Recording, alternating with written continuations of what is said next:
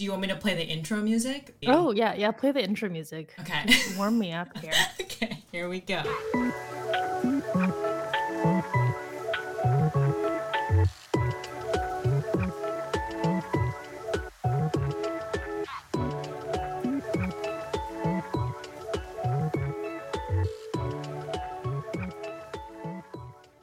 Welcome to Double Cussies, where two people who share 25% of their DNA and their entire extended families talk about life. Double cousins. It's like if Maya and Alex Shibutani married Finneas O'Connell and Billie Eilish and had kids. I don't know who the first duo is. I'm, I'm The Shib Sibs. So they are the uh, Japanese American siblings who are a skating duo. Oh, of course. Of course, the Shib Sibs. Ah, yes, yes, yes, yes, the Shibutanis. I didn't watch any Olympics. So. I didn't really either. They didn't. They didn't compete this this year, anyways. So, but Yeah, it's a, in the the skating duos. It's always weird because you're like, are they a couple? Are they brother and sister? siblings are dating. Yeah. or like that Canadian pair that they were not together, but their like physical chemistry on the ice. Everybody's like, they gotta be shacking up. I mean, they gotta be doing something. Like, what a waste if not. They should have to disclose their relationship status. Like with HR, like the Olympics HR. and then they put it on screen. Oh yes, definitely, and it's like complicated. Mm-hmm. Sister and lover. No, I'm just kidding. Gross. It's a lifetime movie. yes. Um, but yeah, it was. Uh, I tried to pick siblings. I tried to find Asian and Asian American siblings for this week, and maybe this says more about my lack of understanding of Asian celebrities, or maybe it says more about our society not having enough Asian celebrities where I could actually pick from people to say, oh, yes, these powerhouse Asian American siblings and these other ones. but it's uh, the Shibutanis are the only results that came up. And so I had to pair them with some people like Finneas and Billie Eilish. It works out. Yeah. Well, why did you pick a Asian American duo? I was- Roll us into the intro I was seeking Asians for this week's example because this week's episode is going to be about how we have sought out relationships with other Asians and with our Asian culture. Oh, before we get into things, I want to give a Patreon shout out. Surprise, Emily, we have our first Patreon Ooh, supporter. Somebody's actually paying us money now? Whoa. All right. So thank you, Michael. Oh, Michael. Thank you. Thank you for your donation and your support of your sister and cousin in this podcast. Just a reminder if you would like to also support us, visit our Patreon page. Um, well, there's a link somewhere. there's a link in our Instagram bio. Um, but yeah, there's a bunch of cool perks, fun stuff there. And so thank you for our inaugural supporter, Michael. Woo woo. Thank you, Michael. And we'll, and we'll play that nice too every time we get a Patreon. we found a use for the gong noise finally. Perfect. Okay. yes. So to reintroduce this episode, let's say that this week's discussion is going to be about our different experiences and interest levels in seeking out our Asian culture growing up and now. So, with that, Kalia, uh, to kick us off, how would you describe your exposure to Asian culture as a kid? Yeah, let's just kind of go chronologically. So, we are both Asian American, um, Chinese American specifically, and I feel like my exposure to Asian culture and Chinese culture as a child was predominantly through family and family environment. Um, and with that, um, you know, the, the food that we all enjoy together, things that we did together. Like I remember going to the Chinese grocery store all the time with my parents and my grandparents. And then holiday celebrations, we would celebrate Chinese New Year and Moon Day together. So it was predominantly through family for me and kind of things that we carried on, how we um, spoke about and kind of, I guess, reflected on our family together. And then also environment too. Um, I want to talk about it a little later um, when we talk about influences, but our grandma was an artist and she made a lot of great pieces depicting our family's story, Chinese style painting. So that was a big presence as well. So, yeah, environmental family exposure. Growing up in Phoenix, there we weren't around Asian people or Chinese people very much unless it was in like a Chinese restaurant. But yeah, I mean, since we are double cousins, I, I would imagine your experience was pretty similar. But do you have anything to add on to that or anything that was different for you, Emily? Yeah, I think there was probably um, in both of our social circles, just because you know we grew up pretty close to each other proximity wise, and so our, our school districts and the demographics of our neighborhoods that we grew up in were pretty similar. And so I think that like similar to you, my my main exposure to Asian culture, Asian people was definitely within our family um, because the people who we went to school with were predominantly white uh, or Mexican or Mexican American, and very very few other Asians. You know, I think like can count on even half a hand the number of other Asian Americans who I went to school with, like mm-hmm. through high school essentially. And so I had some really good friends growing up who were either mixed Asian or Asian American, but predominantly though I was really the only one in my my friend group who was a person of color. Um, and so so yeah, so I think having to seek it out more because it wasn't so just naturally prevalent in where we grew up. Yeah, I can definitely relate to that. I think I was one of yeah, half a handful of Asian kids in my school. Um, and so it wasn't part of the natural environment. Um, but I think, unlike you, I, I never really sought it out as mm-hmm. a child or in as a school age kid. Um, what was kind of the driver for you to do that? You know, maybe maybe it is because I grew up next door to grandma and mm. her artwork was very much about you know our family's history and the immigrant experience and chinese culture too so i had an early exposure to that and so i think maybe i was just already more interested in it um, from that lens anyways and and then i think also my father uh, would also write a lot of poetry around you know our again our family history mm-hmm. the immigrant experience uh, growing up asian american and and so I think that definitely piqued my interest in learning more about Chinese culture, but then also Chinese American culture too. Mm-hmm. Uh, and I think that you know because our family is so American or have been in this country for so many generations too, it's it was uh, it was a way of, of also sort of understanding like okay well what what is that part of our family like that like you know we've, we've never even seen or what was mm-hmm. their experience like in China uh, and so just trying to understand a little bit more about like where we came from, even even though it had been like you know five generations since then. Mm-hmm. Yeah, I'm very grateful to have you know grandma and those influences. I think both sides of the family actually. Grandma through her art, and then the other side of the family through just writing and documenting things. Um, mm-hmm. Um, both sides have been really great at really just detailing the story of you know how both sides came to be and kind of where everybody is present day. And, you know, on one side, we would have a lot of family reunions and with like, what was that, like 50, 60 people? Oh, huge, yeah. yeah, extended cousins and aunts and uncles. And then, you know, the other, we would see each other pretty often. But yeah, I, I feel very grateful that um, that was a priority. And, um, is still a priority on on both sides of the family. It, it makes it a little bit easier to be in touch with that. Mm-hmm. And I think maybe from the like from the historical perspective of it too, like the people on both sides of our family, like you said, they have a strong appreciation uh, and awareness of the need to document our family's history. Mm-hmm. And so I think you know understanding your family's history, but then understanding how that played out in what was going on in like history of America is also mm-hmm. really interesting too. Uh, and so I think that's also what um, what was what influenced me to want to learn more when I got into like college, for instance. You know, I, I mm-hmm. um, and then also through some other like summer programming and educational programs that I took too. Mm-hmm. Socially, I mean, like seeking out Asian friends because you know our natural high school environments didn't have them what was the driver for you there? Like, did you just want to be around more people who kind of had the same experience, or um, anything I that think, you could? I think maybe.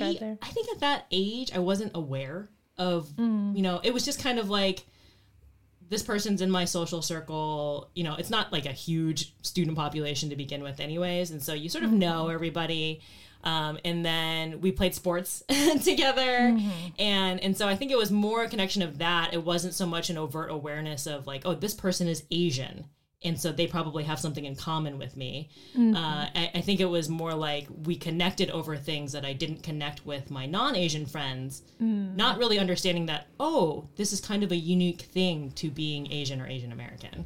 Um, so I think it was kind of like an additional like layer of the friendship that I didn't really realize was not present in my other friendships. That's nice to, Yeah. to have, especially at that age. Yeah, and so I guess like you know for for you growing up, um, and not I guess really seeking out as much or or just having naturally present, you know, the the uh, opportunities to meet people who are other Asians, other Asian kids. You know, was was there any sense growing up that like you wanted to do that, or was it just like you were not aware that this is maybe an aspect of yourself that you wanted to wanted to understand more? I never had a feeling of I want more Asian friends or friends who are like me culturally or ethnically. Um, I do remember not really liking being different from other kids. Um, I mean, kids at a certain age, they just they'll point out the way you look or just you know kind of what's other about you so i definitely remember experiencing that in elementary school and even middle school and high school and um, i think there was a big part of me that uh, i mean i was uncomfortable with that so i just wanted to fit in so i didn't really lean into the asian american or chinese side of myself. Um, maybe that had something to do with you know not seeking out asian friends um, outside of school. Um, but yeah that's that's a hard thing to go through as a child and i don't feel like i think it's hard for other people to understand if they're not on the receiving end of that because it sounds like you know it could come from a place of caring but really in that situation it's not. It's not curiosity it's not compassion but just something that kids can call out for fun. So i think that really affected me as a child. Um, you know and i just remember not wanting to to feel different. So um, yeah that may have had something to do with you know not seeking out a social group um, Yeah. within the asian community Can you speak to some of the times that I guess you experienced that from other kids? I remember very clearly, like when I was probably early elementary school, you know, kids um, pulling back their eyes and looking at me, which is just nasty and really odd. An odd thing to experience when you're like in first or second grade, or, you know, Right. sing little songs and kind of run by you and laugh. And so things that are like, you know, it's little kids. It's like stupid and playful and like seemingly harmless. But when you're that young, I think it really, um, really has an effect. And then up until, I mean, I remember in college, somebody I met, you know, one of my first days in the dorms, they were asking about me and my background. And they asked, well, since you're Chinese, could you tell me, you know, why do you all look the same though? Oh my god! it was just it's just like how i it's those types of questions are still so hard to react to they're easy to Right. react to because they're so angering they're harder to uh, respond to in a good way or a productive way because they promote that feeling. So you know likewise as a child when it was those you know little seemingly playful things it's the same feeling. So um, i think that kind of snowballed outside of the question but i think that that had uh, that definitely had an effect on me seeking out people who were like me. Well, I think it's no, I think it's directly related to the question actually, and so I think it seems like it's you know you went the path of sort of rejection a little bit of like I don't want to hmm. even highlight or dive into that part of me because that part of me is something that I get othered for. Mm-hmm. And and you know, and I think I had some of the same experiences as, as a kid too of like I remember very distinctly, I must have been in preschool, so it happens very early, mm-hmm. that some kid came up to me and she was like the sweetest kid otherwise. And was always a very nice person, but I was never friends with her after this. Like I went to school with her through high school, but I was never friends with her because she came up and said, uh, Chinese, Japanese, dirty knees, look at these, and then like pulled her eyes. And 30 years later, 32 You years later? I still remember that, and I will still never be friends. No, I'm just kidding.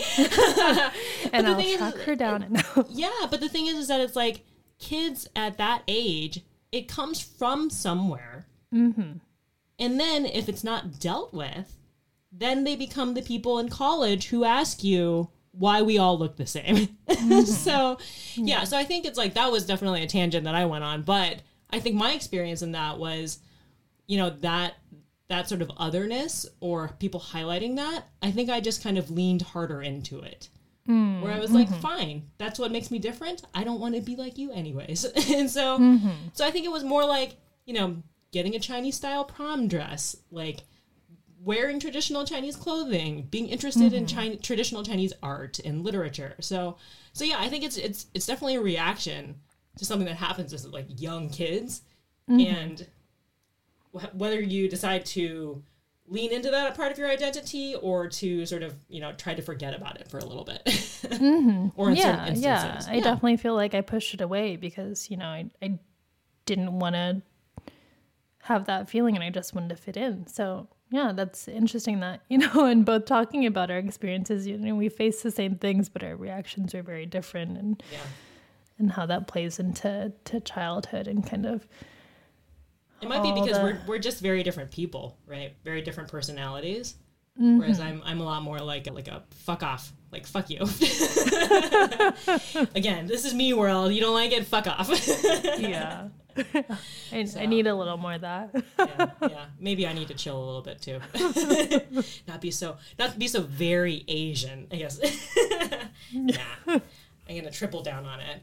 But I guess, you know, with that experience as a kid and not having really that exposure to Asian culture or the Asian American experience outside of our family, but then getting more exposure to that and having more of an interest as an adult, like what what sort of was your journey, I guess, in, in being interested in that part of yourself? I think just becoming more comfortable with myself, not just, uh, you know, because I'm Asian American, that part of me, but just in general as a human, as a woman, as somebody, you know, who is le- learning and maturing. Um, I think it just really just came with kind of time and wisdom and settling into a place where I could be very loving towards myself and all of those things that make make up who I am. Um, so yeah, I think it just you know took time, and I, with time, I think a little bit of just kind of an attitude of this is me, like these things aren't gonna change. So you know now it's like you know you own it, you celebrate it. Otherwise, it's really gonna just wear down on you. So I, I feel grateful that I uh, I am not the same, not feeling the same things that I did when I was you know in elementary school and kind of just absorbing everything for the first time when I was really young. So Yeah. Your experience in Arizona now, given sort of some of the slight changes, I guess, that maybe that have happened in that state since I've moved away, mm. you know, have you seen any sort of improvement or changes in either the like landscape of the diversity there or at least the diversity of thought? Mm. That's a good question. Well, I am definitely parts of the city. Like when you go downtown, it's very diverse. When mm-hmm. you're around ASU and the university, it's very diverse because of the just college population. Um, it's hard to say because I don't go out too much. but I, the um, idealistic part of me wants to say that people have changed. I mean, I do remember, you know, kind of coming out of college, still kind of struggling with the way that people thought or things that I would be asked. And, um, but I'm just not in many of those situations anymore. So I can't really put a good comparison, you know, now versus five years ago. So, um, but yeah, definitely more diverse. Um, I, I wouldn't say I see more or less Asian people. I think there um, are in certain pockets of town, uh, but you know, I, I, hope I hope it's getting better. Um, definitely, the physical landscape of the city and the valley has changed. Um, I, I can't be the best judge of if uh, the culture has changed along with it, though. Mm-hmm. When we grew up there, the Asian community, you know, specifically the Chinese American community, it was very much a lot of the same families who mm. immigrated around the same time and had been in Arizona and the US for for generations. And and now it's like our generation and thinking about the American born Chinese and like people our generation back in Arizona and having kids and mm-hmm. just uh, navigating the same things that maybe our parents did in some cases and just it's it's just always interesting to me thinking about like Asians in the Southwest. yeah. Uh, yeah. And I think it's a, yeah. it's a very different experience being out in California, especially Northern California, where you don't have to seek it out like Asian mm-hmm. culture. It's just very prevalent. Yeah. Um, was that a draw for you in, in deciding to move there? I think it definitely was. I don't think it was um, one of the like conscious factors or like one of the fa- main factors. It was just sort of like a fringe benefit of, of moving mm-hmm. out here. But then I think after having moved out here, uh, it has been such a nice like surprise that it's mm-hmm. it's something that I think I didn't. Again, it's kind of like not having friends or not having Asian friends and then having an Asian friend and then it's like oh this is like a different layer right mm. and and so I think that's really nice. I didn't really appreciate the diversity of the Asian American diaspora, you know, of mm-hmm. because I think we live so much in you know the asian americans in phoenix specifically or at least who we were exposed to was all chinese mm. and and so that was kind of that was my sort of understanding and concept of like this is what asian americans are it's chinese yeah. culture you know and so being around a lot of other asian americans who are not chinese americans has been really nice and really interesting uh, and like understanding like different cuisines and different mm-hmm. cultures and different traditions uh, and so having having just like a lot more asians you get to mm-hmm. see a lot more of the nuance. Whereas mm-hmm. in, in Arizona, in some cases, it's like you only have sort of, you do have sort of this monolithic culture within, mm. you know, Asian American culture. And I think also that because there is such a large Asian population out here, there is a big draw for businesses that are geared towards Asians and Asian Americans. Mm. And so there's a lot of, you know, food related businesses, bakeries, restaurants, bars that are are specifically themed towards Asian culture or Asian American culture mm-hmm. and owned and operated by Asian Americans too. Not like specifically a, only serve Asians. yes, they only serve Asians. No, it's actually the reverse. It's like an Andrew Zimmern situation where he opened up a Chinese restaurant in like Minnesota. and it's like, no, it's not that. Um, but yeah, I mean, it's like I recall you moved out of Minnesota. That's exactly why. But I mean, it was when I was in Minnesota, like I've, I've alluded to before, of like definitely sought out other Asians and Asian mm. Americans because it was like such a desert when it came to food, like Asian food, and so trying mm-hmm. to figure mm-hmm. out like where are the spots to go to, and then tapping into that network. So, but out here in California, though, I feel like really lucky because like the other week, you know, I went out to um, for the first time in like years. I went out with some friends, and uh, we went to this bar because they were running a Lunar New Year pop up.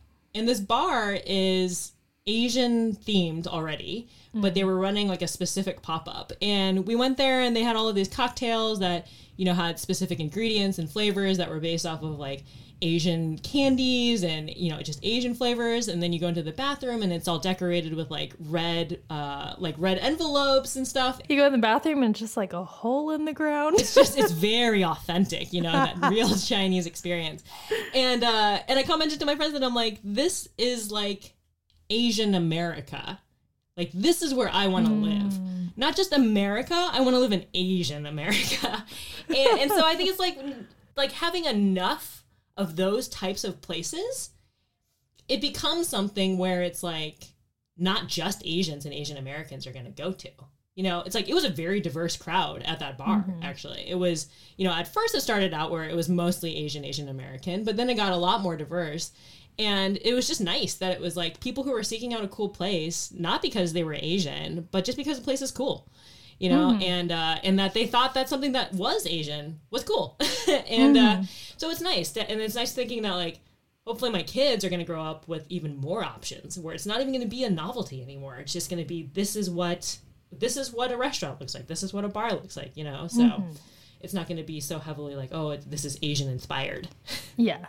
Yeah. That's so cool Yeah. that there's so much of that where you live. I I really love that about visiting you and I- I know we'll go out. It's just like just the presence of an Asian population in general, but it sounds uh, so different to be around, you know, businesses and things like Yeah. that on a regular basis than You, What you I always man here you always manage to uh, to keep your cool when you're visiting and you're not like hey M Asians hey look Asians because I would be saying that nonstop.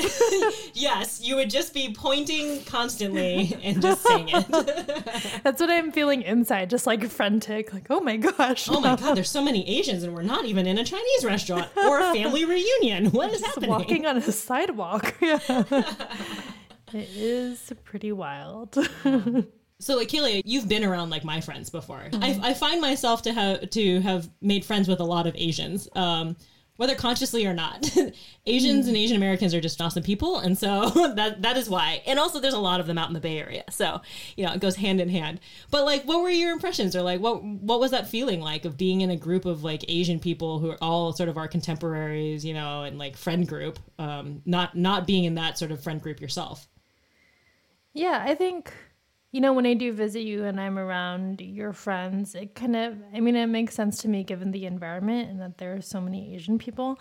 But it is nice just to be around kind of that feeling of like a similar shared experience. um, and having that be a part of conversation, not something that you have to explain or give you know context of just because it's understood. And it's really cool to see, especially women, Asian American women, because you have a lot of girlfriends, um, kind of that example of you know what they're doing with their lives, how they think, what they're doing for work, what they're just how they're building families. So, I mean, I don't really have many examples of that. It's not completely different than, you know, other friendships, but I think just that layer of understanding is is just a comforting feeling. Yeah. We were really lucky growing up that we have so many cousins that are all very close in age, you know, because I think that we were sort of that friend group for each other mm-hmm. when we didn't have exposure to other Asian kids our age. Mm-hmm. But we were we're the only two girls on one side and there's Yeah. a few other girls on the other side, but we're not very close to them. So I think, yeah, Yeah. examples of Asian American women who are the same age, that's not mm-hmm. something we have too much of in the family. You know when Ali Wong started getting really popular and really big, mm-hmm. and it was like, oh, so refreshing to have like a, you know, aside from Margaret Cho, that people tend to forget, I guess, like, oh yeah, a very outspoken, pretty crass Asian mm-hmm. American female comedian, mm-hmm. and and a lot of people after that were like, oh my god, you remind me so much of Ali Wong, and it's like, is it because you've never met another Asian woman who is loud and outspoken? Because a lot of my friends are Asian American women who are just like that. And so it's kind of interesting that people have this perception of like what an Asian American woman is going to be like. And it could be very different than how we actually are. Because Yeah. like we're people, you know, we're, we're different people. I think uh, just this, people have this misperception that um, we're going to be quiet, we're going to be docile, Yeah. we're going to be just the support systems in the family. And I will say that almost all of my Asian American girlfriends are some of the most boss girl people ever. so, yeah. yeah. If you want something done and done right, get a, an Asian American woman to do it. So true. we have the perfect mix of uh, obligation, sense of duty, neuroses to completing something to perfection. Yeah. And then not bothering you with it. so then it's just done. yeah, yeah, we're just we're great. So yeah. Did you watch uh, the Don Wong Netflix no, I special? haven't watched that one yet. No. Have you? It's yeah, it's it's classic Ali Wong. It's yeah. Yeah, so it's. A, I, I will say it's like it's been so nice though. Like you got to have at least one. You know, you got to have the Ali Wong to be like, oh yeah, like she's saying some crazy shit. But people think that. you know, Asian Americans think that. I remember just on the topic of Ali Wong when like uh, Crazy Rich Asians came out and Asian people were like, oh, I feel so like represented on screen because there's like Uh, no. 90 Asian people in this movie, and that movie is just like fucking Hollywood version of this book, Oh, yeah, like just- whatever. yeah. But when I remember when I watched Always Be My Maybe on Netflix, which was I think written and directed by Ali Wong, Mm-hmm. and then she was in it too, and it had some a, a sizable Asian cast, but it wasn't all Asians. But the story didn't center around this character and her Asian traits. She was just like she was a normal contemporary woman that happened to be Asian. And I mm-hmm. remember seeing that movie and thinking more like this is what I want to see. Like this is where I feel represented. It's just you know, a typical romantic comedy and there happens to be Asian people in it. Like I don't need this overt showing of Asianness Yep. to feel Yep. like I'm finally there, you know. Yeah. And I think that speaks to the need for more content like that in general and more mm-hmm. representation because it's the same thing where when you find yourself to be the only Asian in a group, that is how you are defined. Mm-hmm. And you either own your Asianness and really hype that or you assimilate. But when you are in a group or when there is a lot of Asian content and you know representation out there, then it doesn't have to be all encompassing of the Asian experience. It can be mm-hmm. a very nuanced thing of like, yes, this is about this woman's experience and she's at this age and she lives in this part of the world and she happens to be Asian American. So I think that it's like little steps here and there. They don't all need to be these joy luck club types of like epic sweeping narratives around the mm. immigrant experience. like we need we need the broad city but Asian. You know, we need that kind of mm-hmm. thing too. And so just yeah. normalizing everyday Asians. Yeah, everyday Asians. That's a good podcasting too. Do you spend your time thinking about life's big questions? Like, why are we here on Earth? What should I do with my life? How old is Stellan Skarsgård? When was the last time I washed my hair? It takes enough mental bandwidth to stew on these big things, and sometimes we don't have the time or energy to simplify them into search terms to Google. That's why Ask Jeeves is back. Your questions can now be answered when you just ask them as they are. Find comforting information to ease your concerns and curiosity, with results consisting mostly of sketchy comments and reviews from people you will never meet with unknown credibility on internet forums and review sites. Hey Jeeves, why has my jaw been hurting for two months straight? Oh, okay, here are the results. A rare and life threatening and toxic medical condition called. Oh my god. So the next time you find yourself pondering, just ask Jeeves. It's easy. Just visit askjeeves.com and you'll get a free donkey sauce scented purse size squeeze bottle of Head On when you ask your first question. Man, that's a complicated co-branding that we've got going on. Well, I recorded the commercial and I was like, wait, this sounds very familiar. And I realized it has some of the same themes as Head On, which is your very first commercial. And so I changed the incentive at the end to include Head On. Full circle. Amazing. So the if- production value of your commercials is definitely, I feel like, step change with the addition of sound effects and music. Oh, yeah. Very good. Yeah. Yes. Now that I, I'm not working, I have more time to figure out layering sound. This has been the the first uh, improvement of, of since I Yeah. quit my job. Uh, I feel like the culmination of this podcast is going to be when we uh, produce and release like a Bo Burnham inside style Netflix special. yeah, it'll Oh only take us a year to get that good. Don't worry. that was excellent. I like I like the uh, the like marimba xylophony type music that's like upbeat but yet slightly ominous. yes, very. Contemplative marimba. That's what you searched for on freesound.org was Exactly, yeah. contemplative marimba. Shout out to freesound.org. yeah, that site's awesome. Uh, we probably need to start crediting some of the sounds that we download from there, like our awesome intro music. you know, a little bit of a little bit of this. oh, such a good beat. yeah, such a good beat. So now, I guess moving on in our conversation, thinking maybe the limited times that we did seek out our Asian culture uh, more as a kid. What were some of the memorable experiences or times that we had doing that?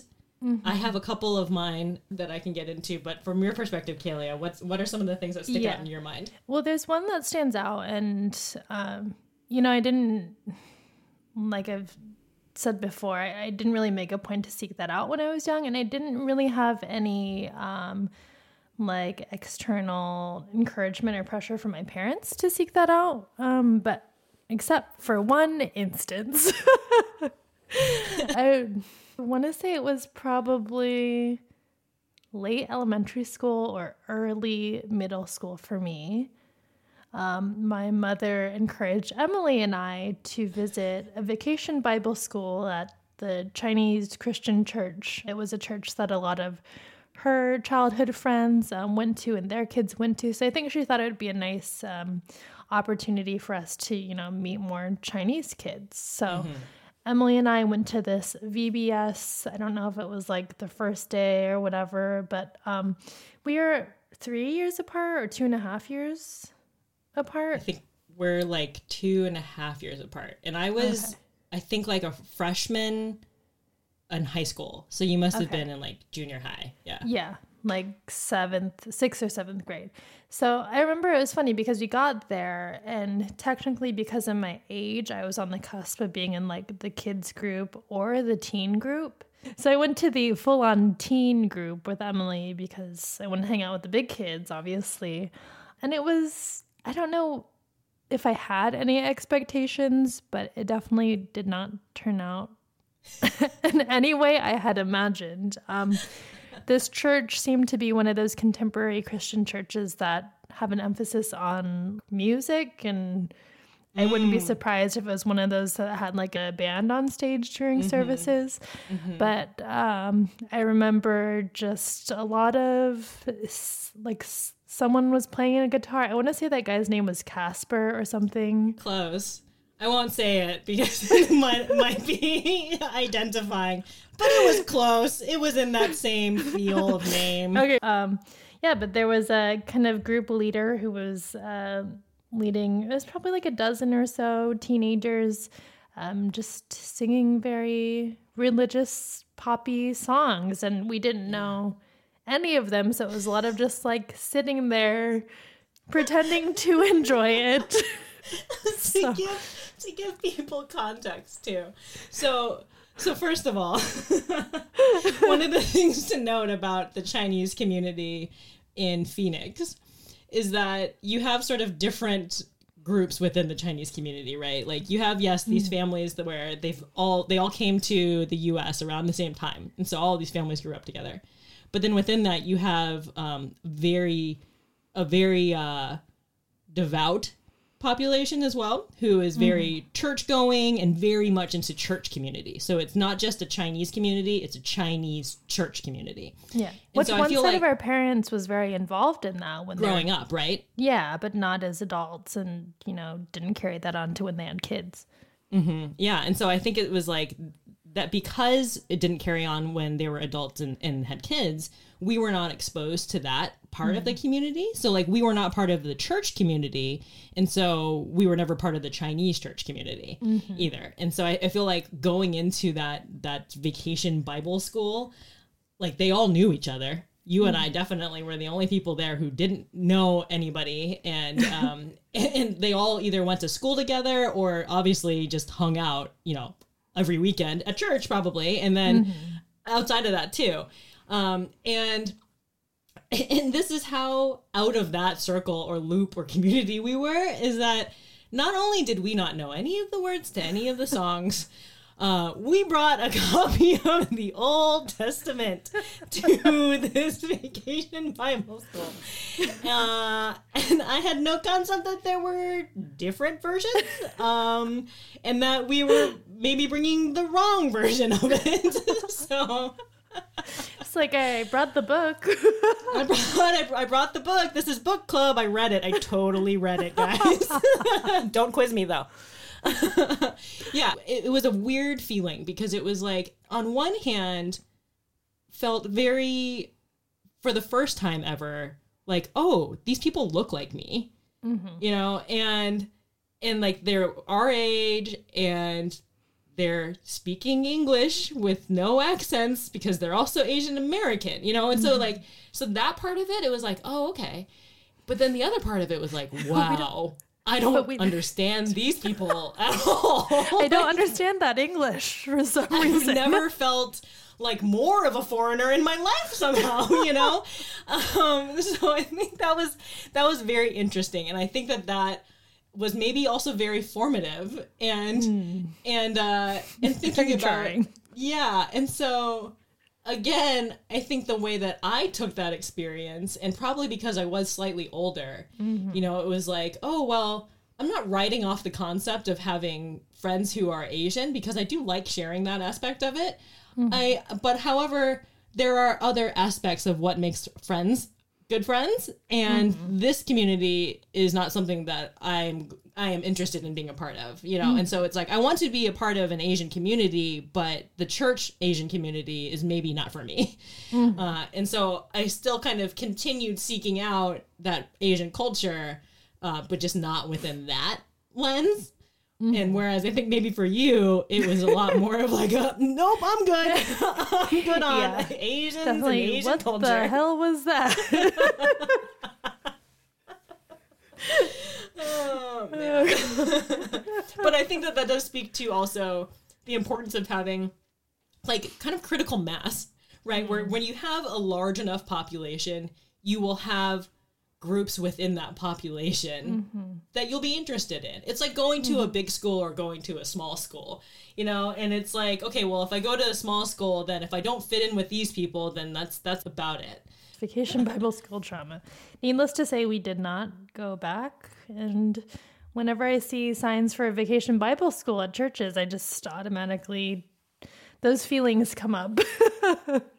Moving past that experience and taking what you learned through, you know, experiencing a little bit of the Chinese American church community in Phoenix, um, what other I was going to say, what other avenues did you use to, what other Asian avenues did you explore to expand your uh, Asian friend groups? Because I know you did things that I did not. So, Yeah, yeah. So I think one of the other programs uh, that I did that was not church related but was Asian related was a program through Arizona State University called Asian Lead, and that's more of like um leadership academy. Oh, lead. It's a leadership academy. I'm like, what was that? Oh, it's called lead. Yeah, but yeah, I don't remember how I got into that program like why i got into that program like again this is something that we're gonna have to ask our parents i think because mm-hmm. like it's kind of a blur i don't know how or if i would have sought out looking for those types of like forums or if it was like because my parents are alumni and my dad was involved with like Asian Lawyers Association in Arizona, and so I, I don't know if it's through that. But uh, yeah, that was one of the other programs that I did. That was it was uh yeah it was about leadership and and so there was you know they had some public speaking stuff and it was mostly just to meet people though. Anything that I did was really just to meet people. And like that program, I think I have more of an appreciation for it now uh, than I did as like a high schooler or going into high school. But it was it was sort of that first experience that I was meeting other Asian American high school kids who I didn't go to school with or who I didn't meet at that church. So, uh, and and those people seemed much more like me, and uh, and so that was really nice. Um, and you know, funny enough, like indirectly that ended up being how I met my husband. Like not through that program, but he took the program a couple years before I did and then with somebody's sister and then we- and then I got introduced to him through that. So it's that Asian connection. Your very own Asian Avenue. yes, yes. And uh Asian Avenue also uh that has to be getting revitalized, right? Like the what even was that? That was like a like a Asian seeking Asians. That definitely was like Essentially, it wasn't just for because it wasn't a friendships, was dating site. No, it was just like I'm Asian and I want to meet other Asians. Uh, yeah, maybe it's just like that's a filter now in all of like the dating and relationship Yeah, apps. You don't have to have it of it specifically. Part of an algorithm. Yeah, I know yeah. some apps are more tailored to Asian users. Yeah, it's probably predetermined and programmed into us already. Yeah. what uh, what what apps are more tailored to Asian Um, users? I've heard that Coffee Meets Bagel oh, is is predominantly Asian users. Huh. That's the one where you get like one match a day, Mm-hmm. and then you can talk to them or not. do you think that it was designed specifically, like that? There's something about Asians or Asian Americans that that appeals to them specifically, or do you think that it was like that it was designed intentionally so, or that it was designed Hmm. that way and then it's like something about that appeals to Asians? I wouldn't be surprised if it was a little bit of both. I, and I think the app has been around for a while. I wouldn't be surprised if it was initially marketed to Asian users Asians. as well. I don't know anything about the background of how it was built or founded, but yeah, Let's just make something up. We'll just make Yeah. something up and for the for the podcast and then and then get Yeah. sued. No. actually. Actually, the owner has an Asian fetish. No, I'm just kidding. he did it to uh, Yeah. fulfill his fetish. Ugh, gross. ugh, ugh. Anyway, s- speaking of, uh, Fetishes. yeah, speaking of fetishes, speaking of relationships, we talked about friendships, but relationships with Asian versus non Asian people, I guess romantic relationships specifically. So I think that can be an interesting topic because there are definitely cultural differences that come across very strong and in Asian cultures and are kind of shared by other cultures, but it can be uh, a little bit difficult or just um, you know something that's just you know different when you're in a relationship with somebody who doesn't share that. So And it can be Um, something that's very unconscious too. Like mm-hmm. you don't realize that it's oh the the way that I approach these things or the way that I deal with you know conflict or these types of problems or the way that I think about these major life priorities is in some ways affected by cultural background. It can be really hard to tease out though, especially I feel like when you're Asian American is like how much of this is because I'm Asian, how much of this is because I'm Asian American, how much of this is because I'm a woman, how much of this is because I'm me. yeah, You know, and uh, yeah, that's and- definitely something I think about just in relation to myself and my relationship too. It's like determining where that comes from and then i think the next step for me is determining how much of that i actually have to carry. Is are these things that i think are um, you know encouraging me to to think a certain way or react in a certain way or just kind of go through life um, you know with certain habits or ways of being is that something that I am adhering to myself because I think that's the way I should do it because I'm Asian American or because I had certain examples? Or is that something I can completely let go of because it's 2022, you know, I'm my own person. There's definitely things that are informed by that part of my background. It's very important to me, but I do feel that sometimes those things can be a little bit hindering and those thought patterns can be hindering. Mm-hmm. And then specifically in relationships, I mean, I've never dated an Asian person, but I definitely have felt that, you know, the way that Asian people do or specifically do not express their emotions and process emotions or talk about them. You know, I didn't really grow up talking about emotions or having the tools to identify that when I was younger, that's very, very different than people I've been in relationships with. So um, that's something I've had to work on as an adult and kind of realize, like, oh, this is where it comes from. And that's not something that's, you know, bad about me. It's just very different. And it has a lot to do with my background and what I was and wasn't exposed to. So. Yeah, I think it's interesting when we can, you know, when we compare uh, ourselves because it's been pretty clear, like, hey, we've had some of these very similar experiences, but the way that we have uh, pivoted from those experiences has been very different, right? And so maybe for our listeners, if you want to give sort of like, you know, our, I think our dating histories are very different, like the relationships that we ended up in now. So, like, what's your dating history, Kalia? Like, walk us through your romantic history, Kalia. we don't need the details. we just need like I didn't really start dating until late college. Um, but what a loser.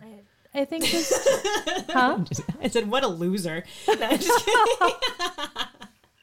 Whatever. no, uh, we'll get into we'll get into my side, and then it'll be like, "Oh yeah, who's a loser?" what a loser. what a loser. Uh, how would I explain my my dating history? Yeah, I started or didn't really ever date until late college. Um, have been in a, a few relationships. My current relationship, I've been with uh, my partner for five years. We've really grown a lot together and learned so much from him. But in terms of, you know, I said I, I've never dated an Asian person. You know, as I mentioned before, just environmentally, I was never really around many. And it's not something that I felt like I deliberately needed to seek out because of any personal interest or external pressures. I kind of just wanted to be involved and get to know people on a romantic level that I was just attracted to. And I would, none of them have happened to be Asian. So it wasn't like something I was actively trying to avoid, but probably had a lot to do with also my environment, just not uh, having you a def- community. You definitely have to be seeking out the Asians in Arizona. Yes, They're not just everywhere.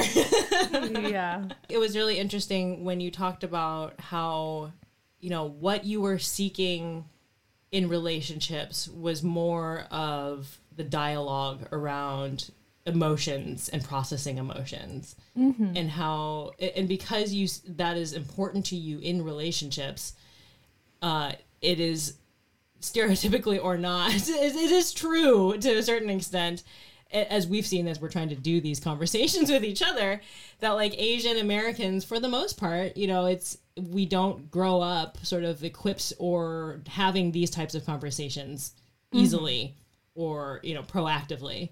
Mm-hmm. And and so i can definitely see how like you know if somebody seems like they are emotionally shut off whether that's because of their culture or for many other reasons. Um, you know i can definitely see how like that would be something that would be incompatible with what you were Yeah. looking for so. That could definitely you know provide friction in a relationship and and that's not something that i maybe just through different relationships it wasn't something that i was like i need uh, my next partner to be this certain way but i've definitely been in partnerships before where the guy was not that way and it was just kind of like i would i just i would say more similar to like the the younger version of me when i didn't have that vocabulary or that uh, tools to think in an emotional way. I would date people who were the same, and it just wouldn't really go anywhere. You know, you're not challenged in that way, and so um, I think it was kind of just like a, a natural progression of of realizing like oh relationships can be very different if you think about them in this way and then realizing that being able to communicate and think in that way is very helpful to a relationship too. Yeah. All relationships. Yeah exactly. And then just back on like like you say there's some parts of the culture that are just inherent and um, i think a big part of asian culture in our family too is that we hold family as a very very important aspect to us and to how we relate to other people and how we think of you know the family around us in a very like internal unspoken way. Like family is everything and you spend a lot of time with family and really appreciate family. And I think we're very lucky because we're all pretty close and we get along.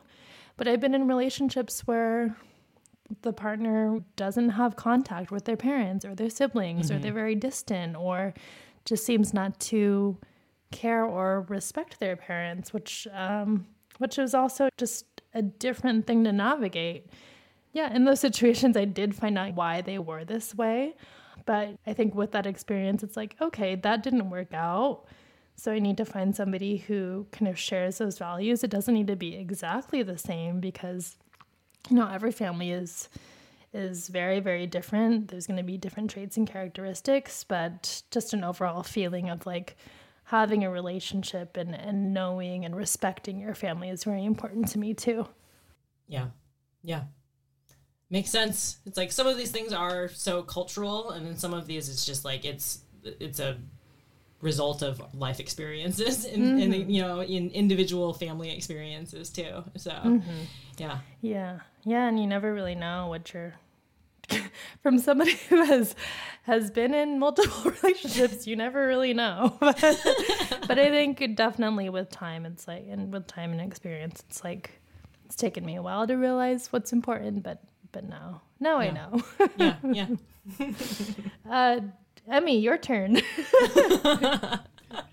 what is uh you you mentioned that you met your um, now husband through Yeah. a connection through Asian Lead, but um guess just what's kind of your dating history and um is Yeah. that with Asian or non-Asian people or if that even mattered at all? Yeah, I think um, I think growing up because being in a predominantly white environment with very few other Asians, uh, it was sort of this expectation or just like a funny thing, you know, that people would say or that kids would say of like, oh well, you know, so and so, he's Chinese, you should, you guys should date, and it was like, uh, okay, I mean, I've known that kid since like we we've grown up together because our families know each other super well. And so it's like, well, we're already friends, so why not? And and then and uh and so I think early on I think I had this perception of myself of just like, oh, well, all the white guys just want to date my white friends. And so I guess I'll just date the Asian guys because they're the ones who are interested, you know? And, uh, and I think going back to, I think the reason why we started talking about relationships, romantic relationships specifically, is because we started talking about fetishization, right?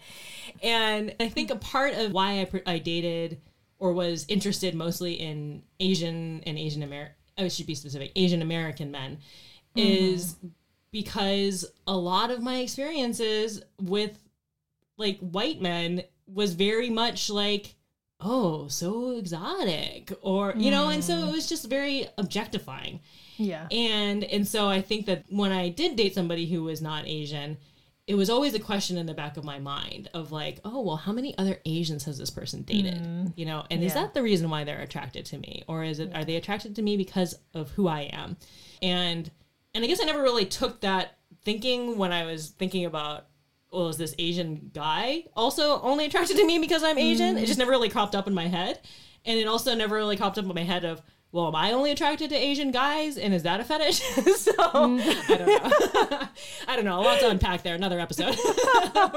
Yeah, we need another hour on that. yeah. Uh and and so i think like that that worked out for me in some sense of like I don't have an extensive dating history. I'll, say that up front because I was lucky and I met my husband very young. Like I was 18 when I met my mm. husband. I was going into college.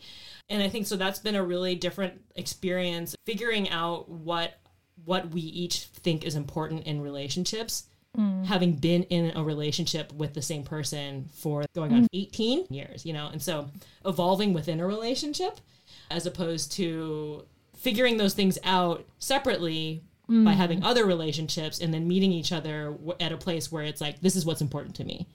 Because we've been in such a long term relationship, it's this con- it's constantly checking in of like, okay, what's important now? What's what's working now and what's not working, you know, and uh, and both coming from uh, both being Asian Americans and having similar sort of familial backgrounds too, but culturally very different. I think as far as family dynamics go, um, that's also been interesting because I think that you know we have a lot of things in common and we're very compatible in ways that are outside of just being of just Asian cultural compatibility.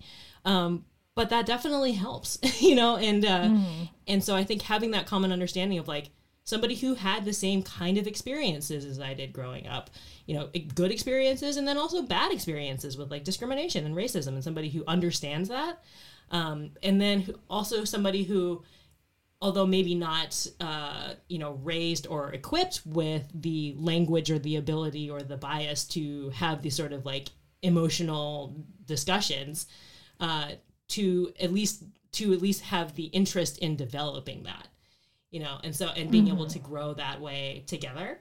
Uh, and and to and also to have somebody who it's the the same cultural lens of like oh well the reason why we process this information is because we both had this kind of experience growing up you know? And then thinking about like okay well what does all of this mean because we're raising kids together? Uh, and so so that's like a whole other layer on top of it. Um, but then we had very similar backgrounds in in the sense that the reason why we were both in this Asian Lead Academy at separate times is because we were both seeking out that part of our culture and our identity. Mm-hmm. Whether that was, you know, for friend purposes, romantic purposes, just self actualization and understanding purposes. And so I think that interest has always been there of like mm-hmm. understanding that part of us or like of that part of our personalities. And so that has also been something very nice to have somebody to be able to talk to about those types of mm-hmm. things. But it's funny because the reason why I met him was because the one of the girls who I was in the program with was going to, as she said, an Asian party. And I'm like, what is what is that? And she's like, oh, it, it's a party, but everybody's Asian. I'm like, what is that? I'm like, what? And so she's like, yeah, I'm going to one on a friend's place. Do you want to go? I was like, yes. so I went, and it was at my future husband's house, and that's how we met. Uh, yeah, and, and it's also funny because then as as we got to know each other, it was like, oh, okay, so your family goes to the same church that my that our grandparents go to, but because we didn't grow up going to church, I never saw him there. because of that vacation Bible Because school of the vacation. Bible school, I didn't meet my husband until much later in life. No, much later being like 18. So no. Um, no, but it's funny because that church is not an Asian church. It's the only two Asian families in that church are our family and my husband's family. and and so I think it, it kind of speaks to we both come from very similar backgrounds and experiences of growing up as sort of like identifying as Asian, wanting to identify as Asian, but in predominantly white spaces. Mm-hmm. And so I think like our experiences navigating that has like has been helpful as we're trying to help our kids navigate that or thinking about how mm. they're going to have to navigate that.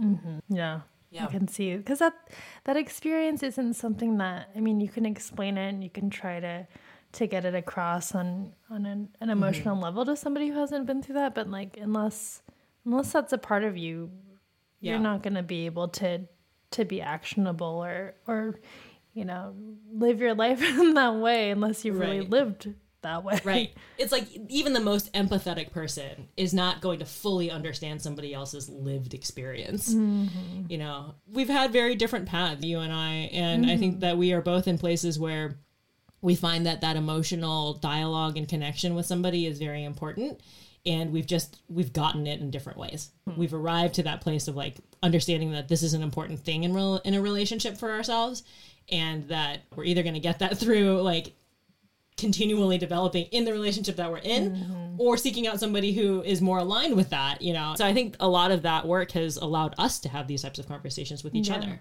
you know and and vice versa i think like us having these conversations with each other has helped us be able to have these conversations with our partners too Yeah. Yeah. I think just having that practice with each other just gives you the confidence and the tools and and the know how to to apply it in different parts of your life, whether it's your partnership, other people in your family, workplace. It's it's all really a practice and I feel like we're just scratching the surface and there's a long way to go, but you know, it's it's being aware of it and interested in the first place. And I, I'm lucky we can share that. yeah for sure All right i don't know how we got here but where are we but where are we now thanks for listening to double cousins where we're cousins And friends, but most importantly we're family. bye.